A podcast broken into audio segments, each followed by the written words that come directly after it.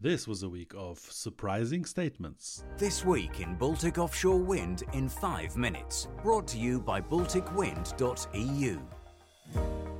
Hello and welcome back. I'm your host, Krzysztof Bulski, and this is the 92nd episode of our weekly podcast. This podcast is brought to you by Baltic Power, one of the most advanced offshore wind farm projects in the Polish part of the Baltic Sea.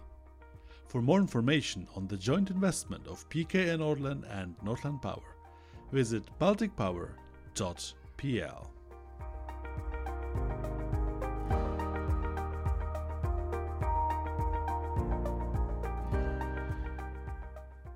We would like to remind you to get acquainted with our latest report summarizing the Polish wind energy industry and uh, also the agenda for our upcoming uh, webinar European Wind Package Consequences for Baltic Sea Offshore Wind Projects. Without further ado, let's hear this week's top news.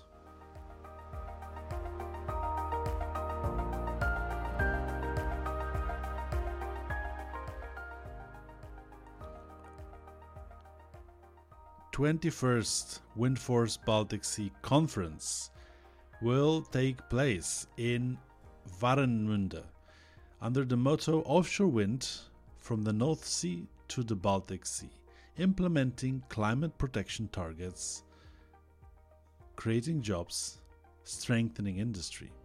Learn more about the event at balticwind.eu.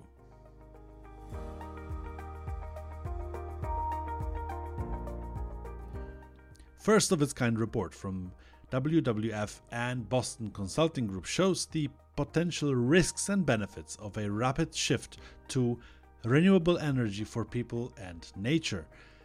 A major transformation of our global energy system is crucial to ensure a safer and livable future. This new report from uh, WWF and BCG provides a clear and tangible illustration of the stark differences between a rapid transformation to renewable energy powered future and one reluctant to leave fossil fuels behind.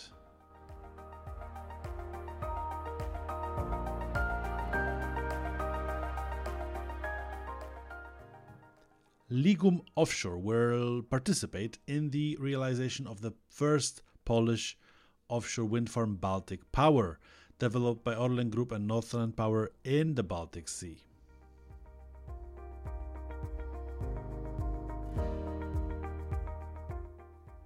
DNV has uh, successfully concluded phase one of its joint industry project aimed at establishing offshore uh, substation standards for the growing floating wind sector. The collaborative industry effort has brought together 38 participating companies to tackle the distinctive challenges associated with floating offshore substations.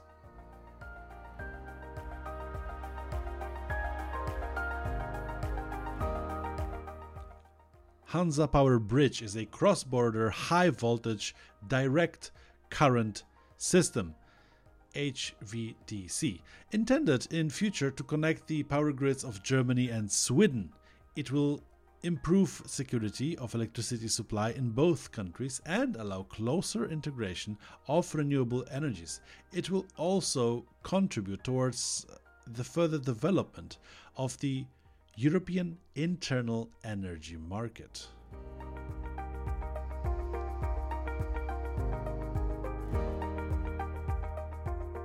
And similarly, Lithuanian and Polish electricity transmission system operators Litgrid and PSE are considering various alternatives for the planned new electricity interconnection between Lithuania and Poland.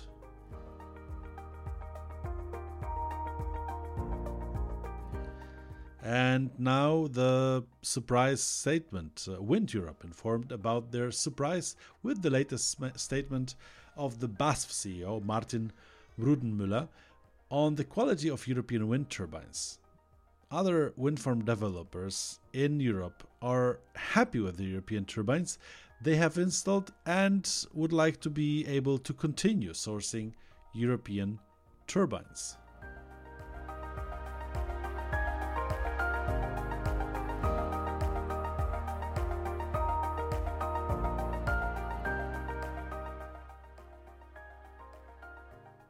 And as the Russian aggression continues, we continue to closely follow all information related to Russia's war against Ukraine and its consequences, which are relevant for the offshore wind industry in the Baltic Sea.